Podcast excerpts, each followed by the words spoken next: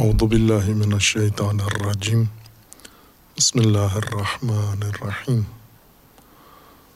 اللہم وفقنا لما تحب و ترضى واجعل عاقبت امورنا خیرا ولا تکلن الى انفسنا طرفت عین ابدا رب ادخلنی مدخلا صدق و اخرجنی مخرج صدق واجعل لی من لدنک سلطانا نصیرا۔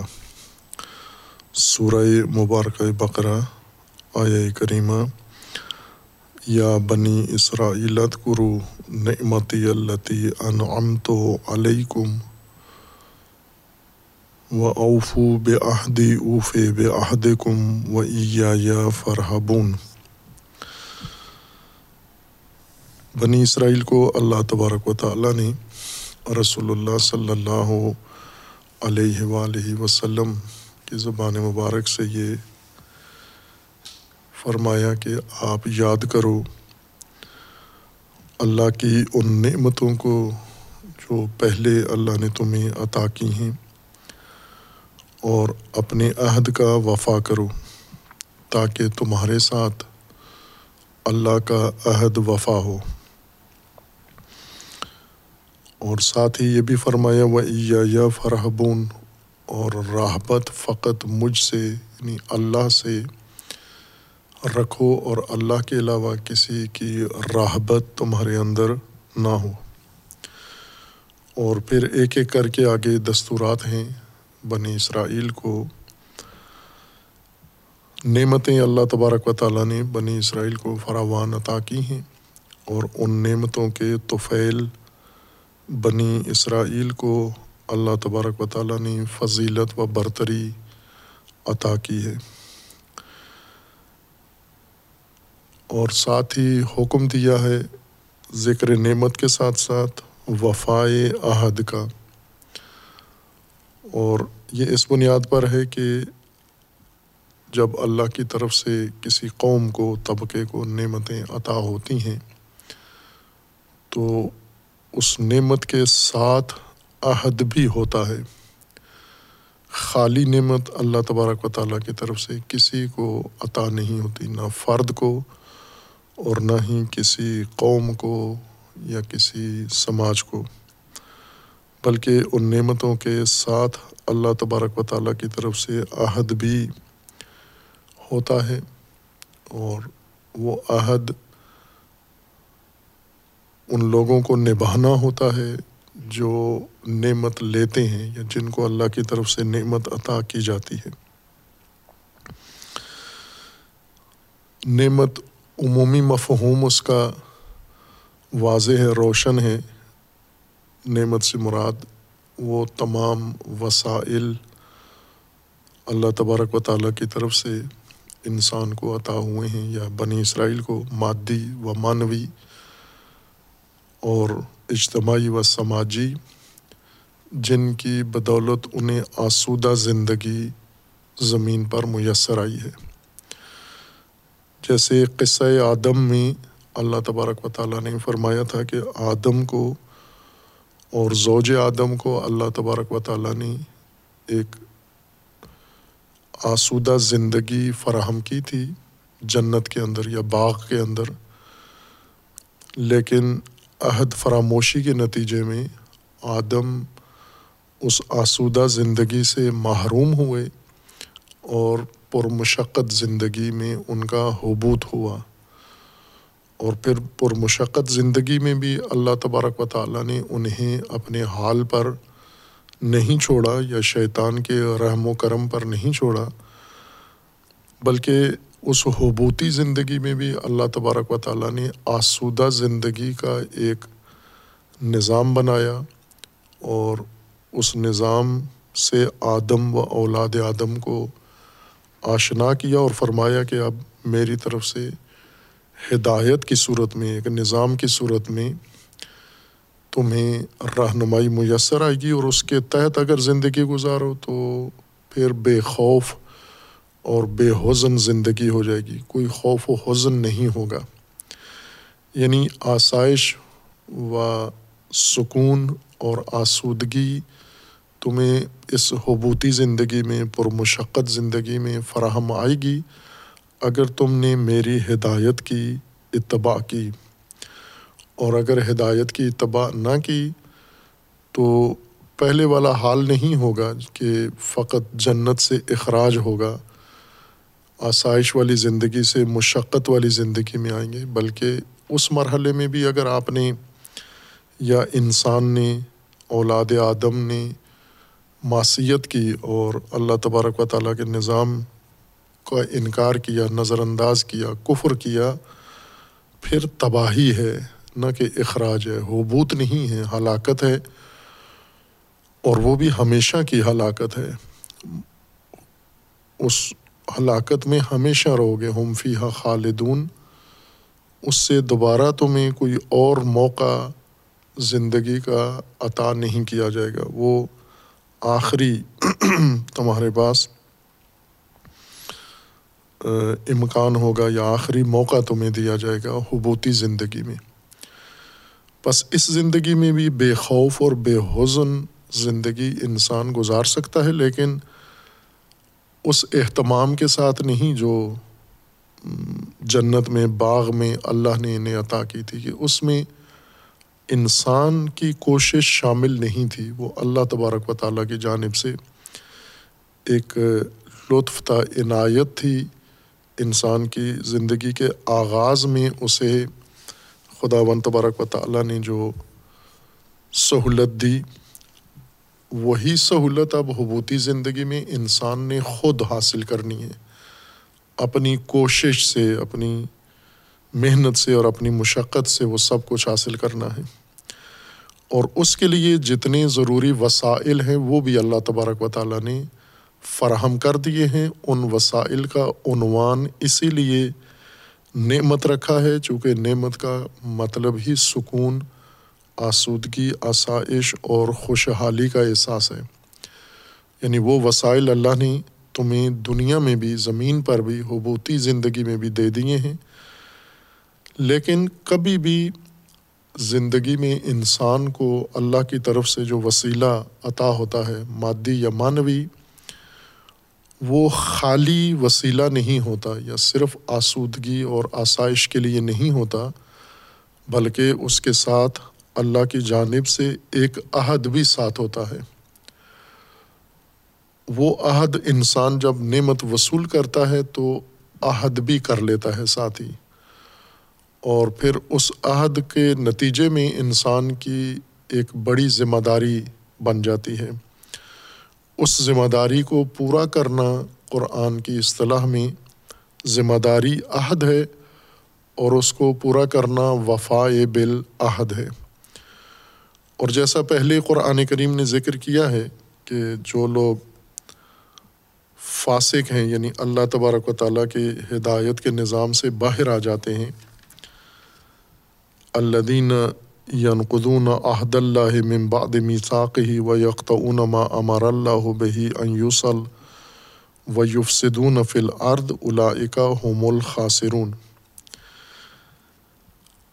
جب اللہ نے ہدایت کا انتظام ان کے لیے کر دیا، کتاب آسمانی اور انبیاء ان کو فراہم کر دیے ہیں، تو اب ان کے ذہنوں میں یہ ہے کہ ان کتاب آسمانی میں جو مثالیں ہیں، مطالب ہیں، یہ کس لیے ہیں؟ اللہ نے کیوں یہ نازل کی ہیں یہ چیزیں؟ انہیں بے فائدہ نظر آتی ہیں یہ۔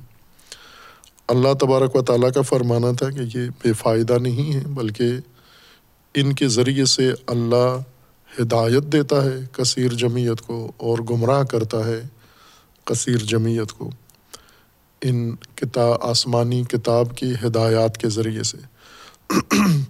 اور ساتھ ہی یہ فرما دیا ہے کہ جو گمراہ ہوتے ہیں یا جنہیں اللہ گمراہ کرتا ہے، ان آسمانی کتابوں کے ذریعے اور آسمانی کتابوں میں موجود آیات کے ذریعے اور ہدایت کے ذریعے بائیں کہ ذاتاً وہ مواد جو اللہ کی طرف سے انہیں عطا ہوتا ہے، وہ ہدایت کا مواد ہے، لیکن یہ گمراہ ہوں گے۔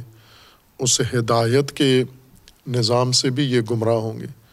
کہ اس کی مثالیں پہلے دی تھیں، جیسے صحت و سلامتی کے لیے جو خوراک و غذا مقرر و میسر ہوتی ہے، بعض لوگ اسی کے ذریعے بیمار ہو جاتے ہیں۔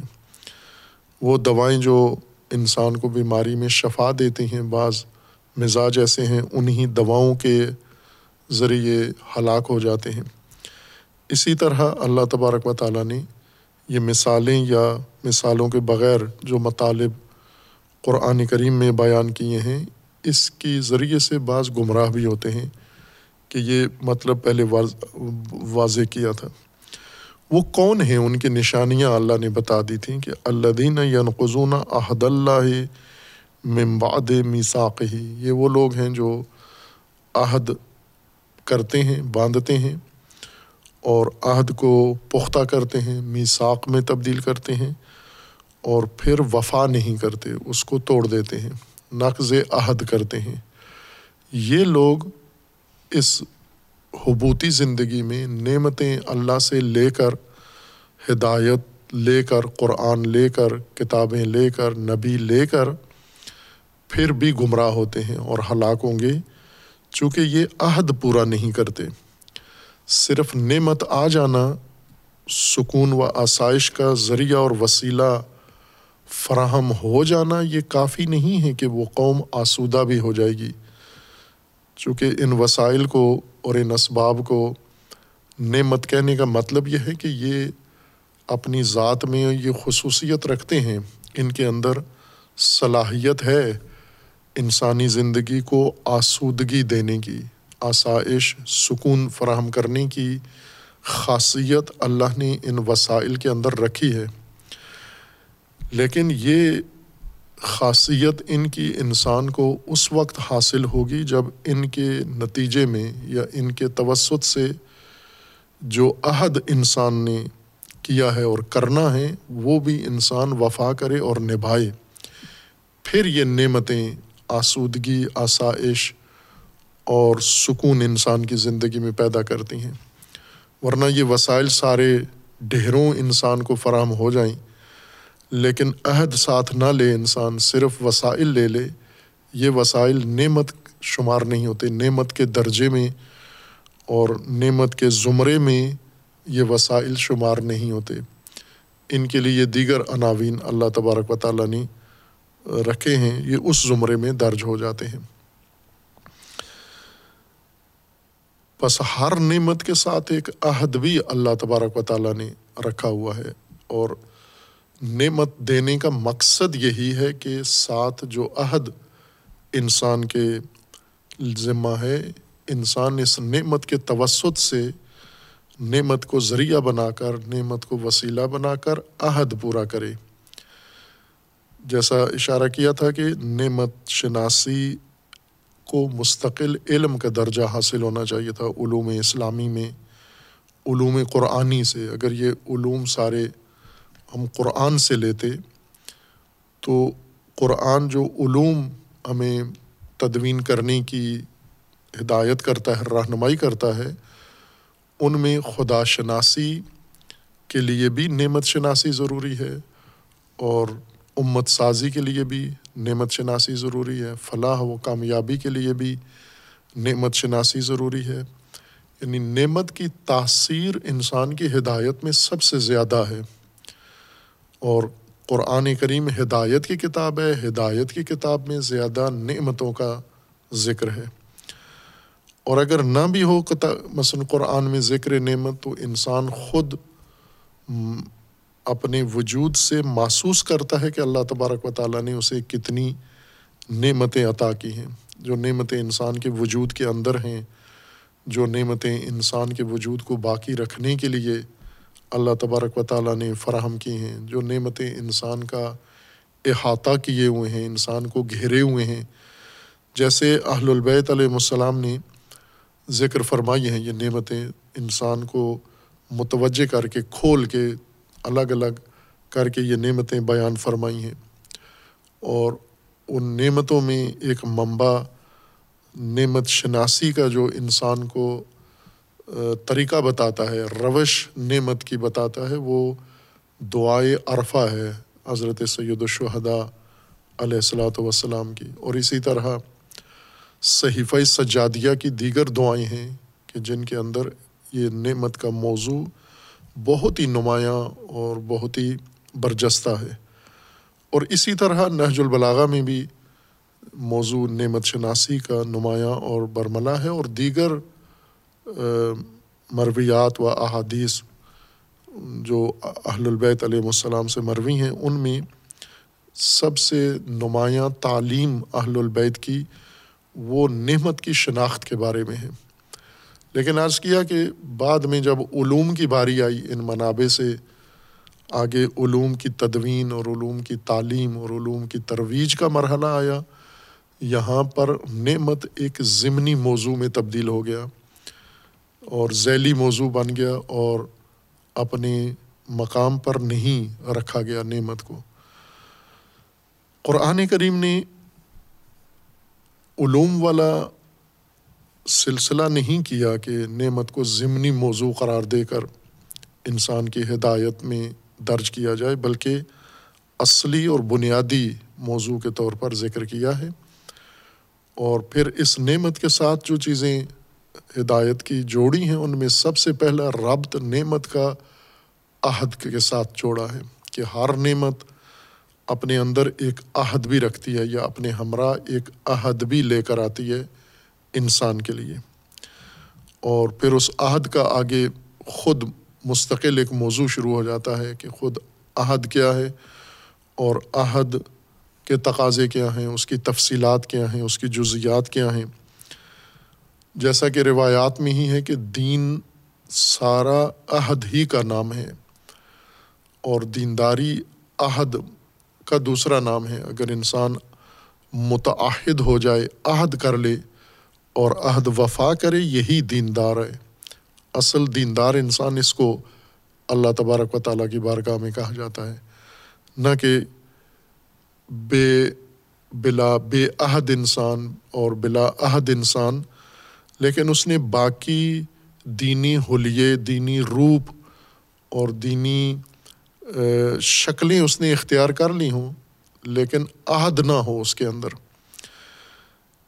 یہ وہ موضوع ہے جس کی طرف بعض تحقیق علماء اور بعض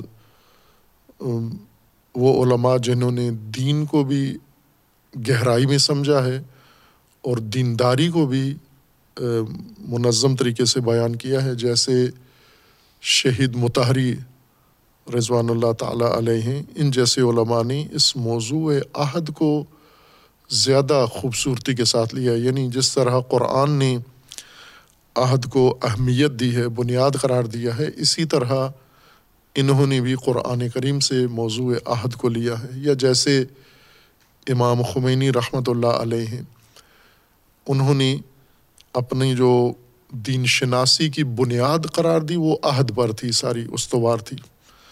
اور عہد کو ہی مرکزی حیثیت قرار دی۔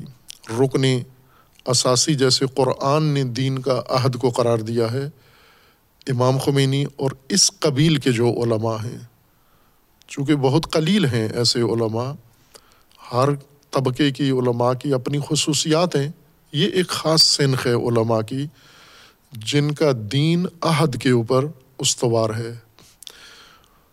اور چونکہ انہوں نے قرآن کو منبع قرار دیا ہے اور قرآن عہد کو بنیاد قرار دیتا ہے، باقی چیزیں ثانوی حیثیت رکھتی ہیں اور باقی چیزیں ساری عہد کے اوپر انحصار کرتی ہیں۔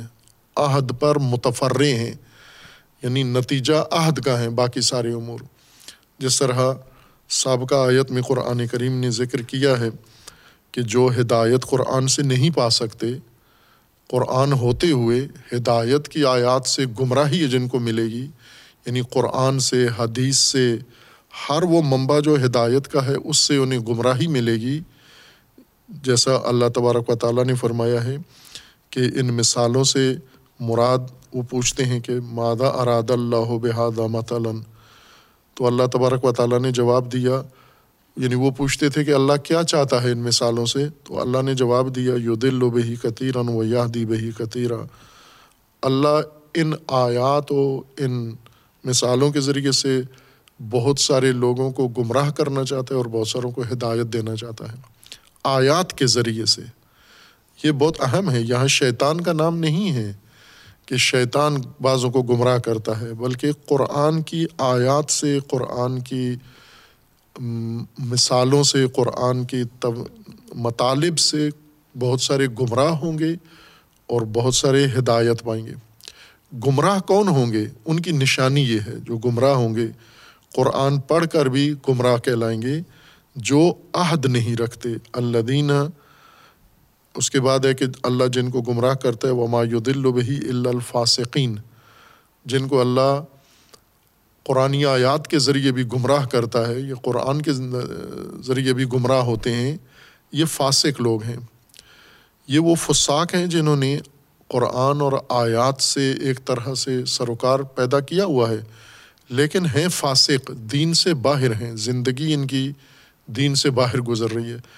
پہلی علامت ان کی یہ ہے کہ اللہ دین ینقضون عہد اللہ ممباد میساک ہی یہ وہ لوگ ہیں جو عہد توڑتے ہیں، عہد کرتے ہیں اللہ کے ساتھ اور پھر عہد توڑتے ہیں۔ یہ یعنی شہید متحری کی تعبیر کے مطابق وہ لوگ جو وہ دیندار یا دینی شخصیات یا علماء جو بے عہد ہیں یا امام خمینی کی تعبیر کے مطابق غیر متعہد علماء، غیر متعہد مذہبی لوگ، غیر متعہد دیندار لوگ جو عہد اپنے دوش پر نہیں احساس کرتے، نعمتیں لے لیتے ہیں اور فوائد لے لیتے ہیں، استفادہ لے لیتے ہیں۔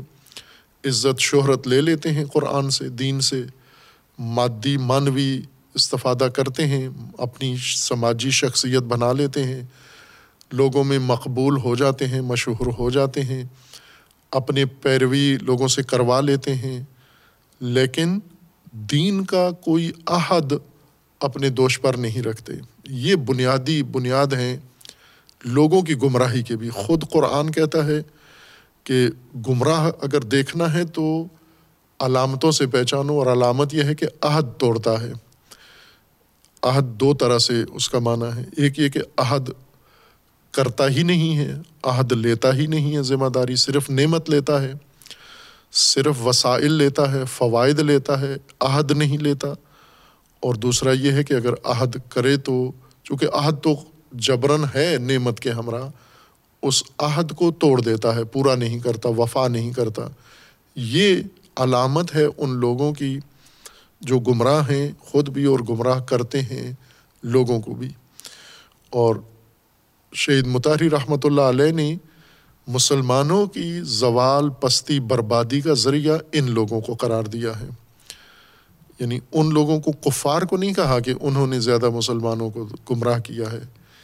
ان مذہبی شخصیات نے گمراہ کیا ہے جنہوں نے مذہبی عناوین لے لیے ہیں، مذہبی فائدے لے لیے ہیں، مذہبی ٹائٹل چڑھا لیے ہیں، لیکن مذہبی دینی قرآنی عہد نہیں لیا۔ غیر متعہد لوگ، فارسی کی تعبیر کے مطابق انہوں نے غیر متعہد کا ترجمہ کیا، بے مسئولیت افراد۔ شخصیات بے مسئولیت شخصیت بن گئے ہیں، بزرگ بن گئے ہیں، اکابر بن گئے ہیں، بڑے بن گئے ہیں، لیکن عہد نہیں ہے ان کا۔ مسئولیت کسی چیز کی بھی ان کے دوش پر نہیں ہے۔ اور یہ کہاں سے ہمیں پتہ چلے کہ کوئی مسئولیت نہیں ہے ان کی؟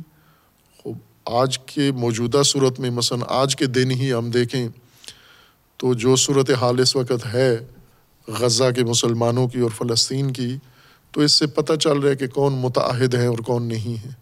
کتنے مسئولیت والے شخصیات ہیں، علماء ہیں اور کتنے بے مسئولیت علماء ہیں۔ خوب پورا جہان اسلام دیکھیں، امت مسلمہ دو ارب آبادی میں کتنی تعداد ہے ان کی اور اسلام سے کتنے مستفید ہوئے ہیں ابھی تک، دین سے کتنا فائدہ اٹھا چکے ہیں۔ یہ اور ان کی نسلیں چونکہ بعض نسل اندر نسل دین سے فائدہ اٹھانے میں لگے ہوئے ہیں، کئی نسلیں گزر چکی ہیں۔ خوب، ان سب کا اگر حساب کریں کہ دین کے نام پر کیا کچھ حاصل کر چکے ہیں، اور آج جب عہد وفا کرنے کا وقت آیا تو عہد رکھتے ہی نہیں ہیں۔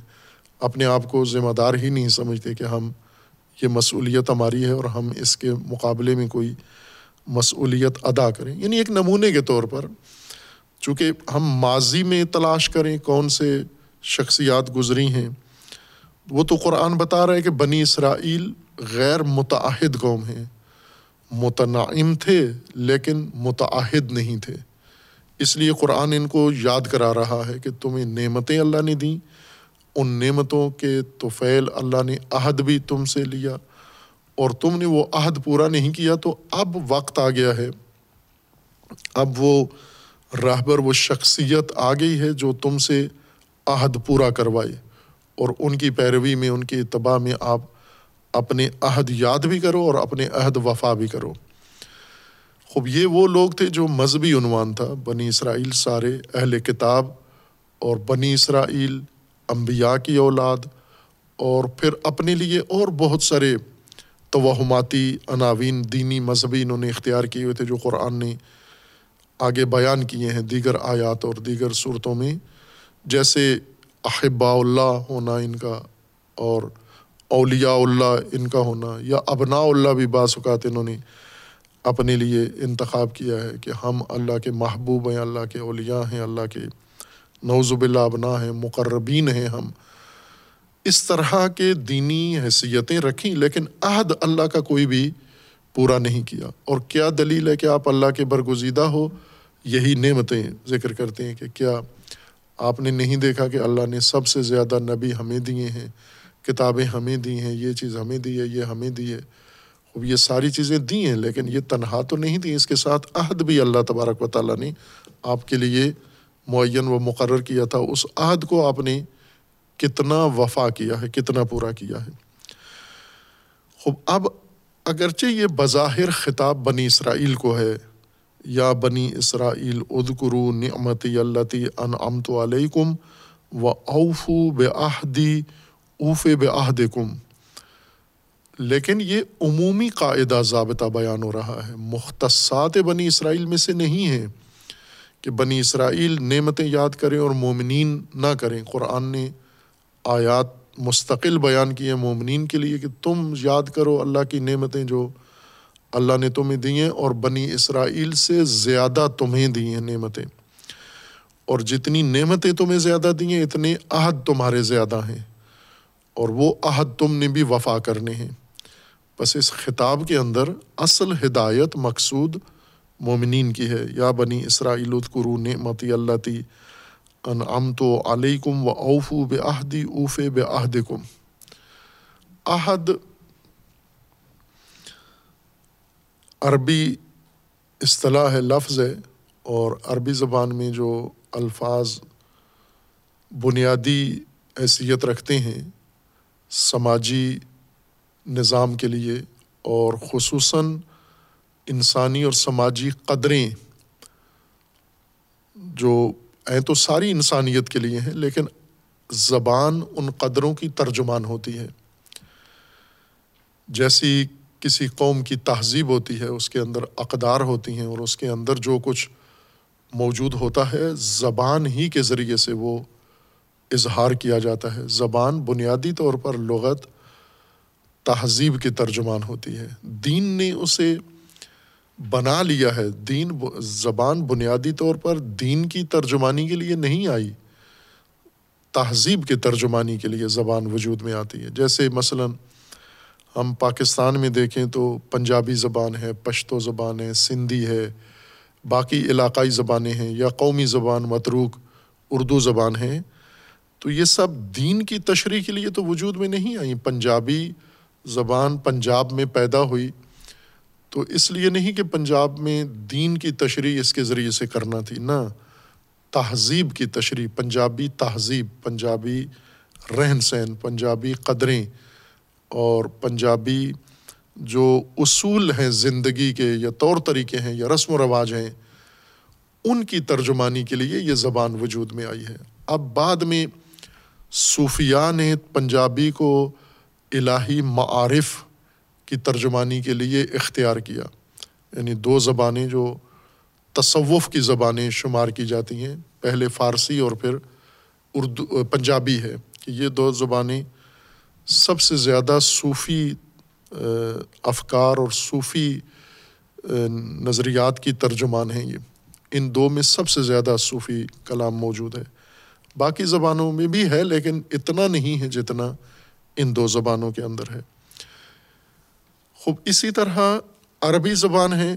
خدا و تبارک و تعالیٰ نے اس کو دین کی ترجمانی کے لیے انتخاب کیا ہے، لیکن تھی عربوں کی اپنی زبان جو عربوں نے اختیار کی تھی اپنی تہذیب کی ترجمانی کے لیے، اپنی قدروں کی ترجمانی کے لیے، اپنے تہذیبی اصولوں کی ترجمانی کے لیے۔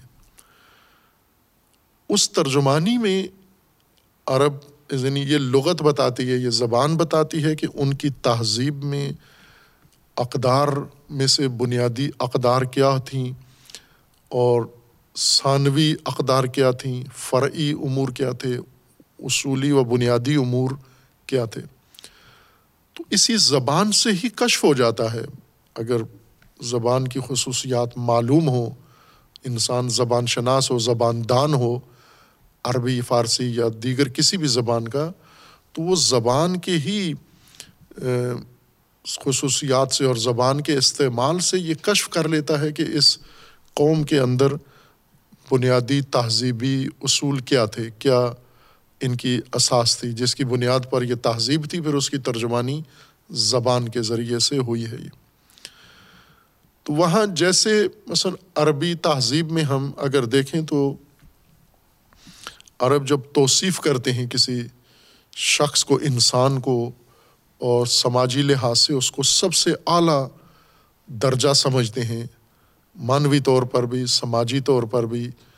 اجتماعی طور پر بھی کسی انسان کو جب عرب بڑا بزرگ سمجھتے ہیں، توصیف اس کی کرتے ہیں اور مانتے ہیں اور اس کے سامنے تسلیم ہوتے ہیں خاضے ہو جاتے ہیں، اس شخص کے لیے لفظ کریم استعمال کرتے ہیں کہ یہ کریم ہے۔ کریم کا مطلب یعنی جامع ہے، تمام اعلیٰ انسانی قدروں کو اور انسانی صفات کو۔ اس کے مقابلے میں لعیم انسان ہے، گھٹیا اور پست انسان۔ فرمایا یعنی جس کے اندر اعلیٰ قدریں نہیں ہیں۔ خود غرض ہے، خود خواہ ہے، خود پسند ہے۔ اور اسی طرح دوسروں کی نسبت دیکھیں تو یہ خصیص ہے، کنجوس ہے، بخیل ہے، لالچی ہے حریث ہے۔ یہ گھٹیا صفات ہیں انسان کی۔ جس کے اندر یہ جمع ہو جائیں، اسے کہتے ہیں لعیم فرومایا بہت گھٹیا۔ انسان جس کی شخصیت بہت نیچے ہے۔ اور اگر اعلیٰ صفات کسی انسان کے اندر ساری اکٹھی ہو جائیں یکجا اور کوئی اس کے اندر پستی رضالت نہ ہو، اس کو عرب کریم کہتے تھے۔ کرم اسی معنی کی ادائیگی کے لیے تھا۔ اور قرآن نے اسی معنی کے ساتھ اس کو انتخاب کیا ہے۔ اللہ تبارک و تعالیٰ کے لیے بھی، قرآن کے لیے بھی، رسول اللہ صلی اللہ علیہ وآلہ وسلم کے لیے، جہاں بھی قرآن کریم میں یا روایات میں لفظ کریم استعمال ہوا ہے، تو یہ معنی مراد تھا جو عرب لیتے تھے وہ مراد۔ اسی کریم میں جو بنیادی طور پر سب سے اعلیٰ انسانی مقام قرار دیتے تھے یہ صفات میں، وہ اعلیٰ قدریں جو جن کی بنیاد پر باقی قدریں ساری قائم ہوتی تھیں، ان کی بنیاد عہد کو قرار دیتے تھے۔ کہ یہ عہد کرتا ہے یہ انسان، جو عہد رکھتا ہے وہ ساری اعلیٰ صفات سے متصف ہوتا ہے۔ عہد کا لغوی مطلب ہوتا ہے حفاظت۔ لیکن نہ دیگر الفاظ جو حفاظت کے لیے استعمال ہوتے ہیں، ان کے ہم معنی یا مترادف نہیں ہیں یہ۔ جیسے خود لفظ حفاظت عربی لفظ ہے، اور اس کی ہم معنی الفاظ جو یہی معنی ہوتا ہے، جیسے سیانت، یہ بھی عربی لفظ ہے، اس کا بھی معنی حفاظت ہے۔ جیسے وقایت تقوا یہ بھی حفاظت کا معنی دیتا ہے۔ جیسے عصمت، یہ بھی حفاظت کا معنی دیتا ہے۔ جیسے حضر، یہ قرآن میں جو الفاظ استعمال ہوئے ہیں، اور ان کا معنی حفاظت ہی ہوتا ہے۔ لیکن یہ مترادف نہیں ہے چونکہ حفاظت کی مختلف صورتیں ہیں، مختلف شکلیں ہیں، مختلف کیفیات ہیں، مختلف مواقع و موارد ہیں۔ ہر موقع کی یا ہر مورد کی حفاظت کے لیے علیحدہ لفظ ہے۔ مثلاً عصمت بھی حفاظت ہے اور تقوا بھی حفاظت ہے۔ لیکن ایک دوسرے کی جگہ انہیں استعمال نہیں کر سکتے آپ۔ یا سیانت ہے یا لفظ حفاظت ہے، یہ خاص حفاظت کے معنی کے لیے ان الفاظ میں سے جو حفاظت کا معنی رکھتے ہیں، ان میں ایک لفظ عہد ہے آئین ہے اور دال۔ حفاظت کیسی حفاظت؟ وہ حفاظت جو تمام حالات کے لیے ہو۔ جیسے بعض محققین اہل لغت نے ذکر کیا ہے کہ حفاظت ہے، حفظ ہے، حالن بعد حالن۔ حالت کے بعد دوسری حالت، ایک حالت میں حفاظت، پھر اس کے بعد دوسرے حال میں بھی اس کی حفاظت، پھر اس کے بعد والے پیدا ہونے والی حالت میں بھی اس کی حفاظت۔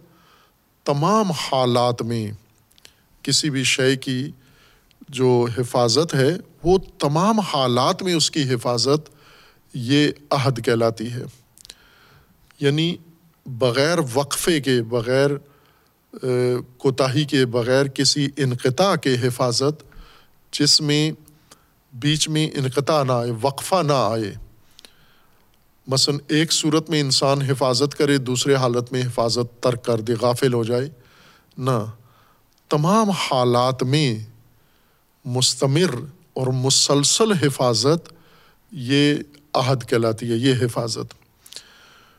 اور وہ بھی جس چیز کی یہ حفاظت ہو، جس چیز کی یعنی حفاظت کی کیفیت یہ ہو کہ یہ مستمر ہو، مسلسل ہو، بلا وقفہ ہو، ہر حال میں یہ حفاظت ہو، یہ حفاظت کی خصوصیت ہے۔ لیکن جس کی حفاظت کرنی ہے، یہ حفاظت وہ شے ایسی ہو کہ اگر اس کی حفاظت نہ کی جائے تحفظ اس کو نہ دیا جائے، وہ ضائع ہو جائے گی، وہ ختم ہو جائے گی۔ یوں نہیں ہے کہ دو حالتیں ہیں اس کی۔ اگر اسے محفوظ رکھا جائے تو بھی وہ موجود ہے۔ اگر اسے محفوظ نہ رکھا جائے تو بھی موجود ہے۔ اس شے کا دار و مدار و بقا حفاظت پر ہی ہوتا ہے۔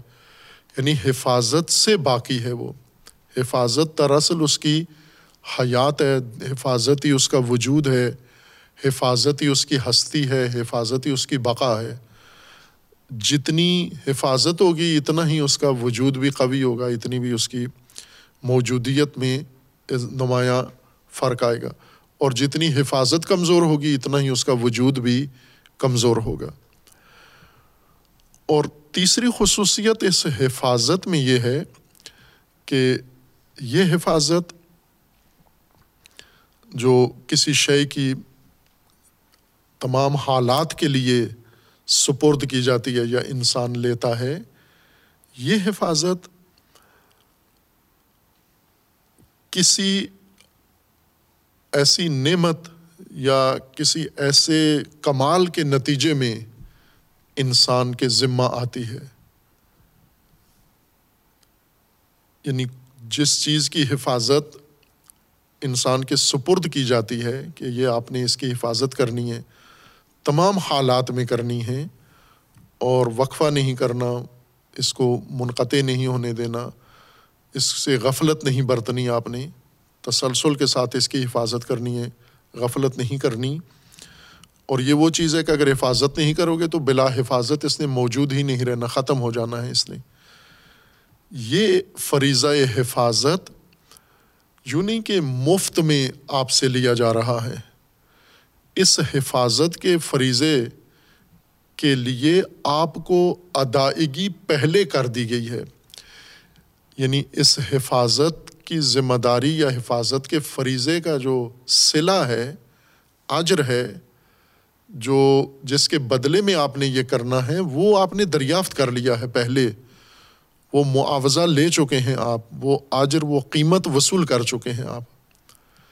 عہد اس حفاظت کو کہتے ہیں کہ وہ شے جس کی حفاظت کا ذمہ ہمیں دیا گیا ہے، یہ پہلے ہم سے حفاظت کا جیسے ہم مثلاً محافظ کھڑے کرتے ہیں، ابھی دکانوں کی حفاظت کے لیے، اموال کی حفاظت کے لیے، شخصیات کی حفاظت کے لیے محافظ گارڈ متعین کرتے ہیں۔ تو ان کو حفاظت کے بعد مہینے کے آخرت آخر میں ان کو معاوضہ دیتے ہیں، تنخواہ دیتے ہیں۔ یعنی یہ حفاظت کا کام پہلے کر لیتے ہیں، مہینہ بھر کرتے ہیں یا روزانہ کرتے ہیں۔ تنخواہ ان کو تیس دن بعد دی جاتی ہے۔ معاوضہ حفاظت کا بعد میں دیا جاتا ہے۔ اللہ تبارک و تعالیٰ نے جو جن امور کی حفاظت انسان کے سپرد کی ہے ان کا معاوضہ، ان کی قیمت، ان کا بدلہ اور ان کی بنیاد پہلے انسان کو عطا کر چکا ہے۔ نہ کہ حفاظت کرو گے تو قیمت ملے گی۔ وہ قیمت ہی پہلے ملی ہے۔ اس لیے تو یہ حفاظت آپ کے ذمے ہے۔ یہ دریافت کرنا، یہ قیمت اور یہ معاوضہ، یہ آپ کی حفاظت کی ذمہ داری اسی سے پیدا ہوگی۔ یہ چونکہ آپ نے یہ چیز دریافت کی ہے۔ اللہ تبارک و تعالیٰ سے وصول کی ہے یہ چیز آپ نے۔ یہ لے لینا آپ کا حفاظت کی ذمہ داری لینا ہے آپ کے لیے۔ اور یہ جتنی امور ہیں جن کی حفاظت انسان کے سپرد ہے، یہ تمام امانات یا یہ تمام چیزیں جن کا تحفظ انسان نے دینا ہے اور ان کے تحفظ کو تعہد کہا گیا ہے، عہد کہا گیا ہے، یہ سب محتاج حفاظت امور یہ سب انسان کے اپنے ہی ہیں۔ کسی اور کی چیزوں کی حفاظت انسان کو نہیں دی گئی ہے۔ یعنی یوں نہیں ہے کہ اللہ کا کچھ اسٹور ہے، گودام ہے اس پہ اللہ نے ان کو رکھا ہوا ہے کہ یہ میرے اموال ہیں، یہ میرے ساز و سامان ہیں، ان کی حفاظت آپ نے کرنی ہے۔ نہ، اس کو بھی عہد نہیں کہتے۔ عہد انسان کو جس چیز کی حفاظت کی ذمہ داری دی گئی ہے، وہ خود انسان کی اپنی ہے۔ انسان کی شے ہے اور اس کی حفاظت اللہ نے اس کا اہتمام انسان کے ذریعے کروایا ہے کہ اسے تو نے باقی رکھنا ہے۔ اس کی بقا میں تیری بقا ہے۔ اس کی بقا تحفظ کی وجہ سے ہے۔ اگر تحفظ نہ دیا یہ چیز ختم ہو جائے گی۔ اگر یہ ختم ہوئی پھر تو بھی ساتھ ہی نابود ہو جائے گا۔ بس یہ جو اللہ تبارک و تعالیٰ نے عہد انسان کے لیے مقرر کیا ہے، یہ عہد حفاظت ہے۔ حفاظت مسلسل اور ہر حال کی حفاظت، اور حفاظت وہ جس کا صلہ انسان پہلے لے چکا ہے، نہ کہ بعد میں انسان کو وصول ہوگا، پہلے دریافت کر چکا ہے۔ اس لیے یہ فریضہ اب آپ کا عائد ہوتا ہے کہ یہ آپ نے لے لیا ہے، یہ فریضہ۔ اور جو کہ جس کی حفاظت کرنی ہے، یہ تمہارا اپنا سامان ہے، اپنا متا ہے، اپنا سرمایہ ہے۔ کسی غیر کے، کسی مال کی یا کسی غیر کے سامان کی حفاظت نہیں کر رہے ہو عہد کے ذریعے۔ عہد حفاظت ہے اپنی ہی سرمائے کی، اپنی ہی اثاثے کی، جو اللہ تبارک و تعالیٰ نے تمہارے لیے مقرر کیا اور اس کی حفاظت بھی تمہارے سپرد کر دی ہے۔ اس کو آپ نے محفوظ رکھنا ہے۔ خوب، یہ امور جن کی حفاظت ہر حال میں اللہ تبارک و تعالیٰ نے مقرر کیا اور اس کو عربی زبان میں عہد کہتے ہیں۔ اور اسی وجہ سے عربی ثقافت میں، عربی فرہنگ میں جس طرح کریم بہت اعلیٰ ترین انسانی کیفیت و حالت کا نام ہے، اس کریم کی بنیادی صفت یہی عہد ہے۔ اور عہد ایک طرح سے ام الفضائل صفت سمجھی جاتی ہے۔ تمام انسانی فضیلتیں، تمام انسانی قدریں، اعلیٰ قدریں وہ عہد کے شکم سے پیدا ہوتی ہیں۔ عہد اگر ہو انسان کا تو انسان کے اندر باقی تمام خوبیاں بھی محفوظ رہتی ہیں۔ اگر عہد نہ ہو، وہ انسان لئیم، گھٹیا، پست ہو جاتا ہے اور تمام قدریں اس کے وجود سے نکل جاتی ہیں۔ وہ کوچ کر جاتی ہیں انسان کے، چونکہ قدریں کبھی بھی اعلیٰ قدریں گھٹیا جگہ پر نہیں رہتی، قائم نہیں رہتی۔ جس طرح مثلاً بہت سارے پودے ہیں جو گندگی میں نہیں پرورش پاتے، ان کو صاف ستھرا ماحول چاہیے۔ صاف پانی ہو، صاف کھیت ہو، صاف آب و ہوا ہو، جہاں کچرا ہو، جڑی بوٹیاں ہوں، گندگی ہو، وہاں وہ مرجھا جاتے ہیں، گل سڑ جاتے ہیں وہ بیج ان کے۔ ان کے اندر نفاست ہے۔ انسانی اعلیٰ فضائل کے اندر بھی نفاست ہے۔ یہ نفاست پست وجود میں نہیں رہتی ہے۔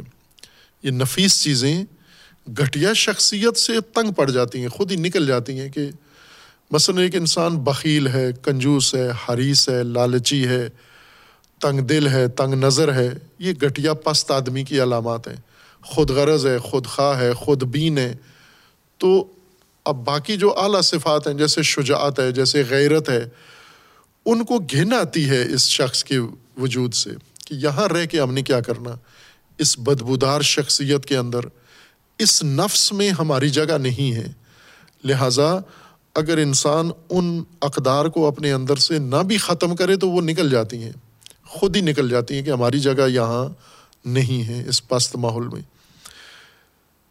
یہ اقدار جڑی ہوئی ہیں عہد کے ساتھ۔ اس لیے ان روایات کے اندر ہے کہ لا دین دین لمن، لا عہد لہو۔ جس کا عہد نہیں ہے، اس کا دین بھی نہیں ہے۔ پس عہد حفاظت کا نام ہے، اور حفاظت کی یہ خصوصیت ہے اس معنی حفاظت کی جو عہد کا مدلول ہے یا عہد کا معنی قرار پاتا ہے۔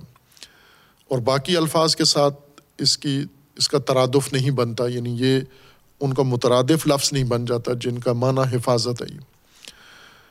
دوسری خصوصیت جو عہد کے اندر ہے وہ یہ کہ مادی امور ہوں یا مانوی امور ہوں، جن کی حفاظت کو عہد کہا گیا ہے اور جن کی حفاظت انسان نے کرنی ہے، یہ دونوں قسم کے امور ہیں۔ مادی بھی ہیں اور معنوی بھی ہیں۔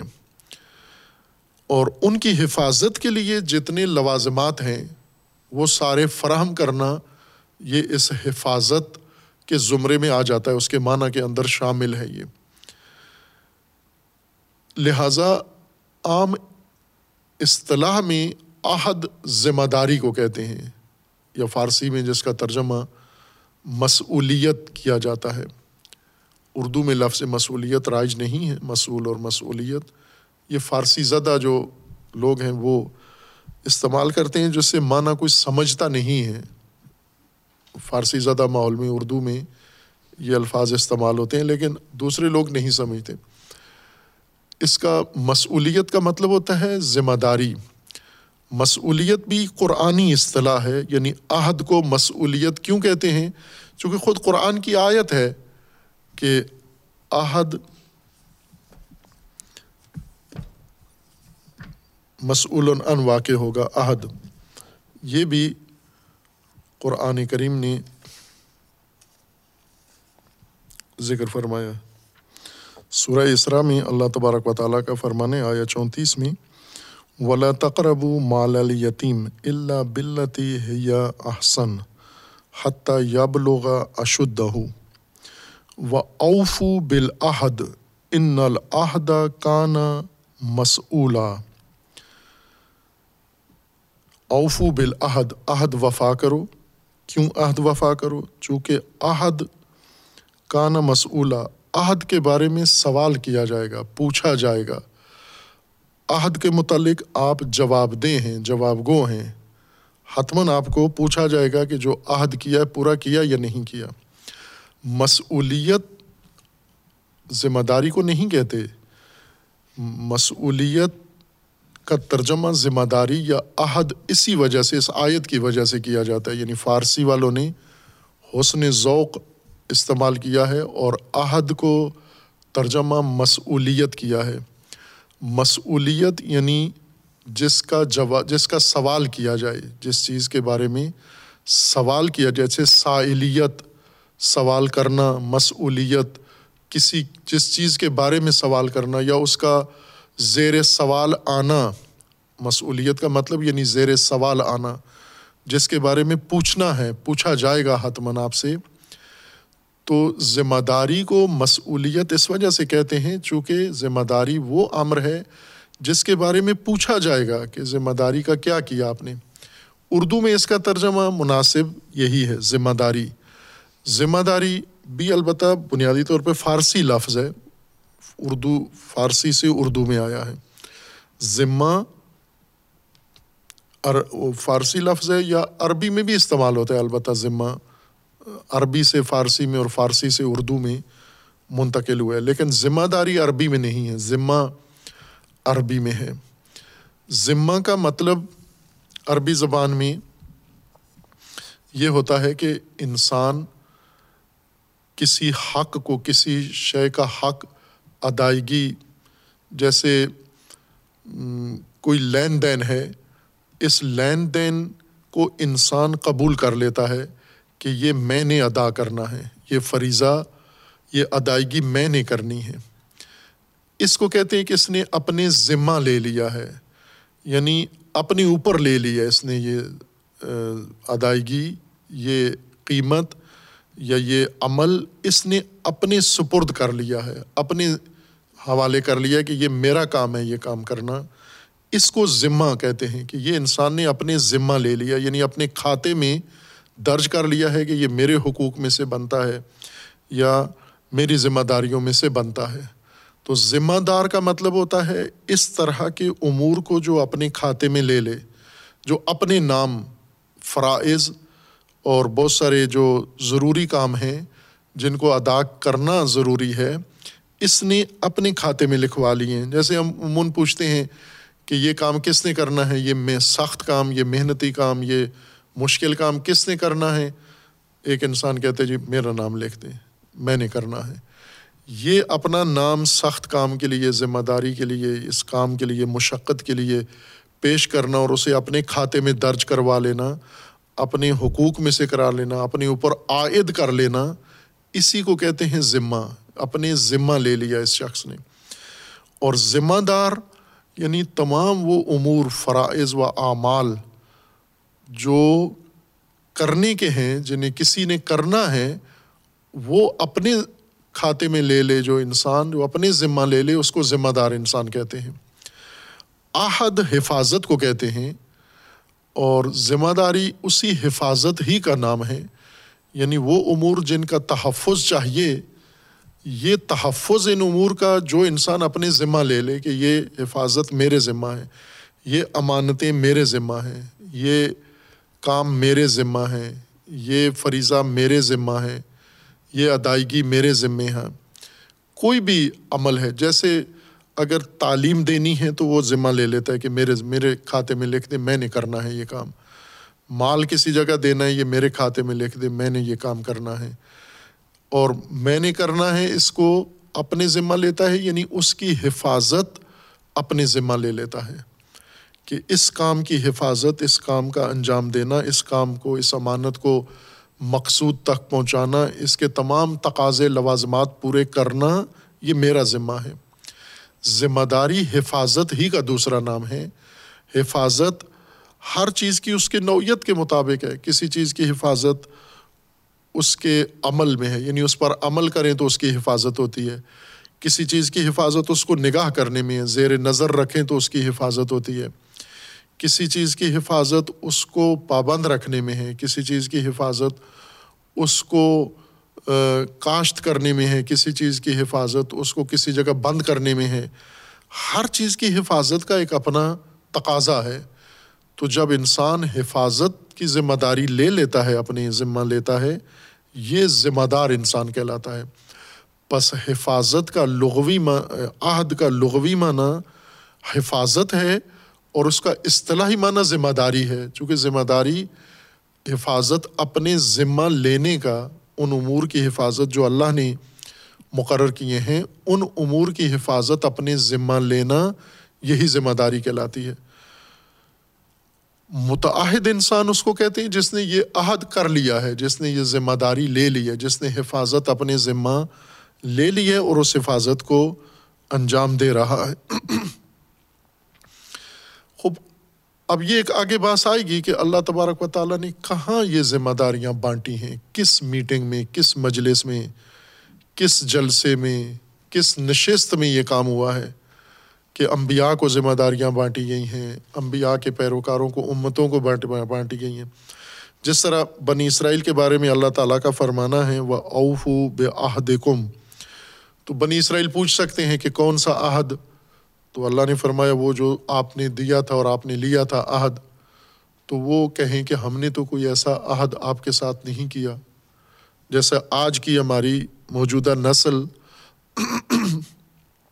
لا علم، بے خبر، خام نسل، یہ اس کے ذہن میں یہ بات ہے، یا کبھی کبھار وہ زبان پہ بھی لے آتے ہیں اس بات کو، کہ کون سا عہد ہم نے تو یاد نہیں آتا کہیں یہ عہد کیا ہو۔ چونکہ ان کے ذہنوں میں عہد یہ ہے کہ جیسے گھریلو سطح پر یا سماجی سطح پر ایک گروہ بیٹھتا ہے اور مختلف کام سامنے آتے ہیں، بانٹتے ہیں۔ یہ کام مختلف، یہ کام مختلف افراد کے ذمہ لگا دیے جاتے ہیں۔ ان کے ذہنوں میں یہی شکل بیٹھی ہوئی ہے کہ مثلاً جس میٹنگ میں یہ ذمہ داریاں لگائی جا رہی تھیں، جو لوگ وہاں بیٹھے تھے، ان میں سے بعض نے ہاں کی تھی کہ یہ کام ہم کریں گے۔ کچھ خاموش بیٹھے رہے اور کچھ ایسے تھے جو اس نشست میں موجود ہی نہیں تھے۔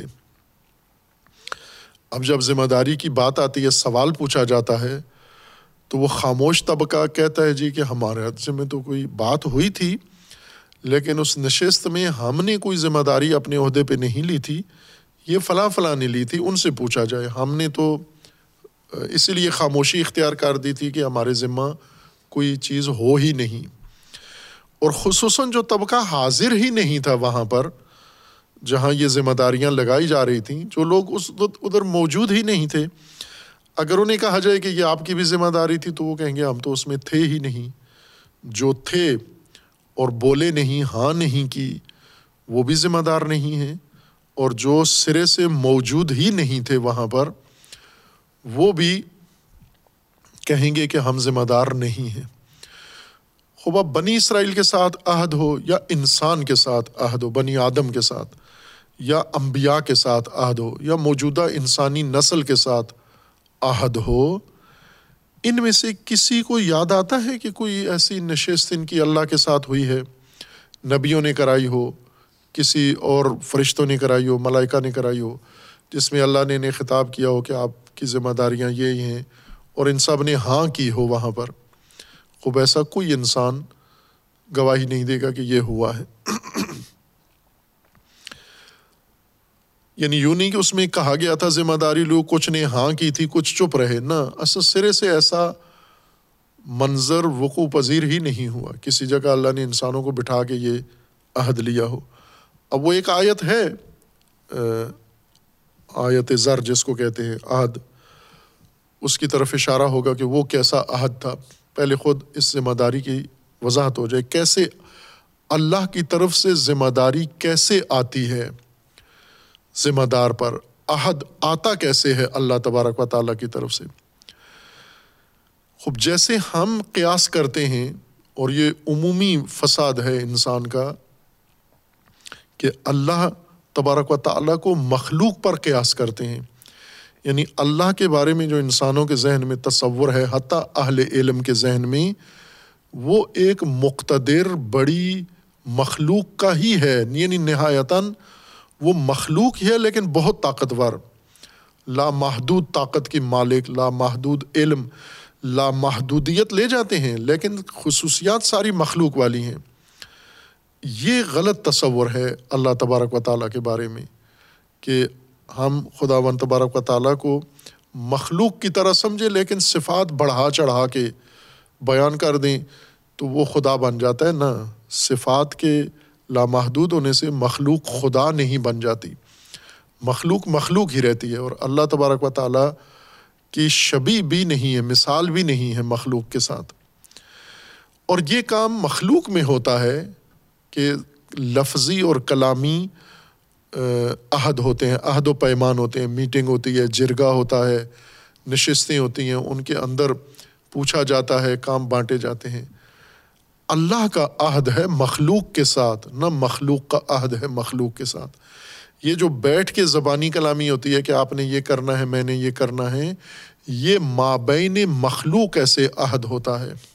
خالق اپنی مخلوق سے ایسے عہد نہیں کرتا۔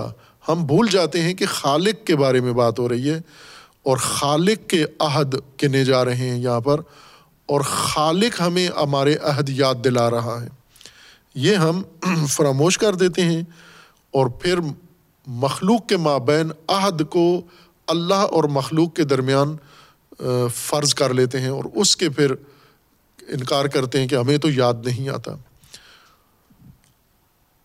اللہ تبارک و تعالیٰ کا عہد جیسے اشارہ کیا تھا، وہ اس طرح نہیں، جیسے ملائکہ کو اللہ نے جب کہا، انی جا فل ارد خلیفہ تو پہلے ایک پنڈال بنایا، پھر اس پنڈال میں ملائکہ جمع کیے، پھر اسٹیج لگا، ساؤنڈ سسٹم لگا، پھر آواز گونجی کہ میرے ملائکہ، میں زمین پر فرشت، خلیفہ بنانے جا رہا ہوں۔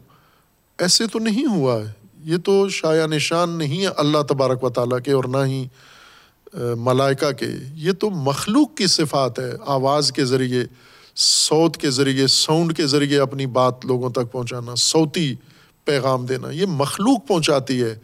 اپنا پیغام، خالق اپنا پیغام، اپنا ارادہ سوت کے ذریعے نہیں ظاہر کرتا، آواز کے ذریعے نہیں ہوتا، کہ آواز سے پیغام مخلوق مخلوق تک پہنچاتی ہے۔ نہ خالق مخلوق تک پہنچاتا ہے۔ مخلوق خالق کا پیغام جب سنتا ہے تو بھی سوت کی ضرورت نہیں ہے۔ اور خالق جب اپنا پیغام مخلوق تک پہنچاتا ہے تو سوت بیچ میں نہیں ہوتی۔ خصوصاً یہ فرمان جب تکوینی فرمان ہو۔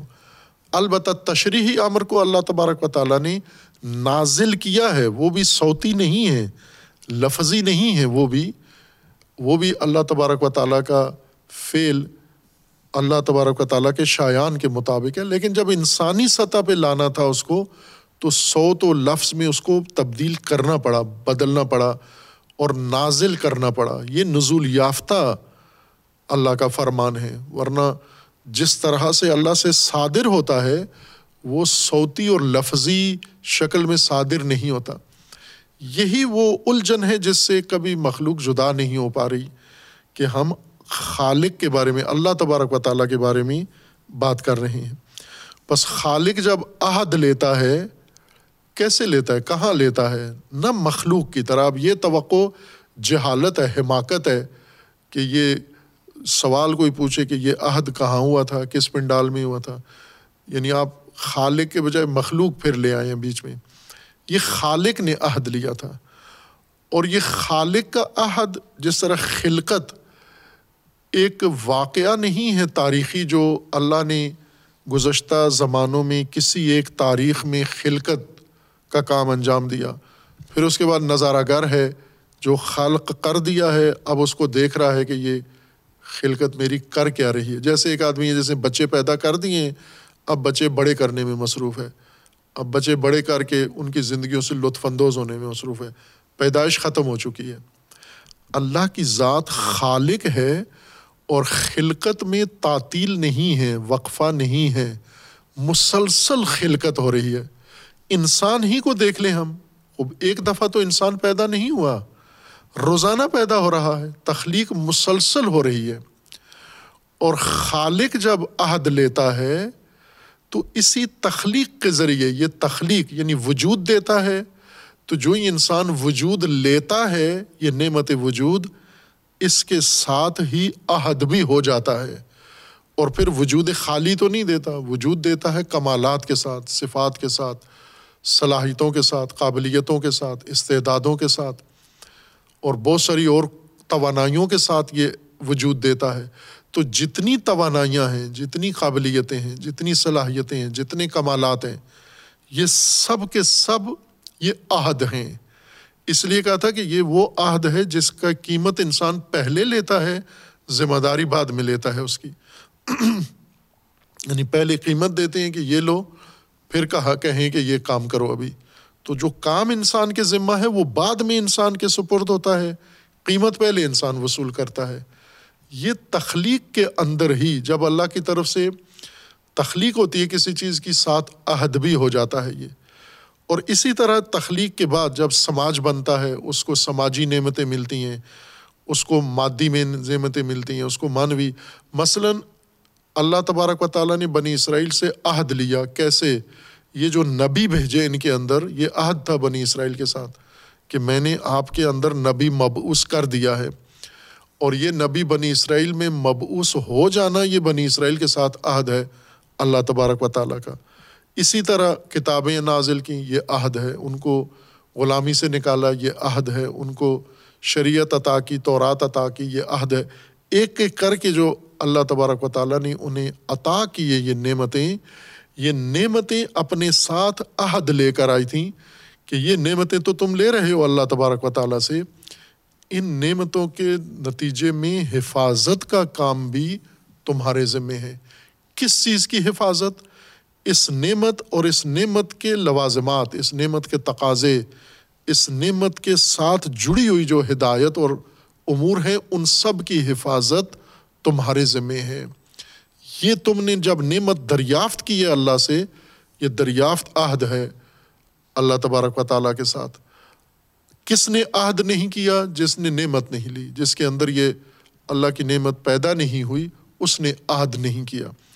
لیکن جس نے عہد کیا ہے، جس نے نعمت لی ہے، جیسے جو پیدا ہو گیا، جس کو اللہ نے خلق کر دیا، انسان عقل دے دی ہے، تو عہد کر لیا اس نے انسان نے۔ اب یہ کہے کہ میں نے عہد نہیں کیا، یہ نادانی اور غفلت و جہالت و صفاحت ہے کہ وجود لے لیا ہے، پیدا ہو گیا ہوں، عہد نہیں کیا۔ تو یہ پیدا ہونا عہد ہی تھا، اسی کا دوسرا نام عہد تھا۔ نہ یہ کہ آپ پیدا الگ ہوں گے، پھر عہد کسی اور نشست میں، کسی مجلس میں عہد کرو گے۔ یہ پیدائش تمہاری، یہ عہد تھا تمہارا۔ بس اللہ کا عہد اللہ کی نعمتوں کے ساتھ ہے۔ اور یہ ساری نعمتیں تو اس لیے کہا کہ اد کرو نعمتی، میری نعمت یاد کرو۔ جب نعمت یاد آ جائے گی، عہد خود ہی یاد آ جائے گا۔ اس لیے یہ نہیں کہا کہ اد کرو نعمتی و عہدی۔ عہد بھی یاد کرو اور نعمت بھی یاد کرو۔ نعمت یاد کرو گے، عہد ساتھ ہے، اس کے جڑا ہوا ہے۔ اگر نعمت کو حقیقت میں یاد کیا، نعمت کو سمجھا، نعمت ہے کیا چیز تو عہد بھی اس کے ساتھ ہے۔ اب جب عہد بھی اس کے ساتھ ہے، تو پھر آپ کو وفا بھی کرنی ہے۔ اس عہد کی یہ بعد میں بیان کریں گے۔ وہ صلی اللہ علیہ محمد علیہ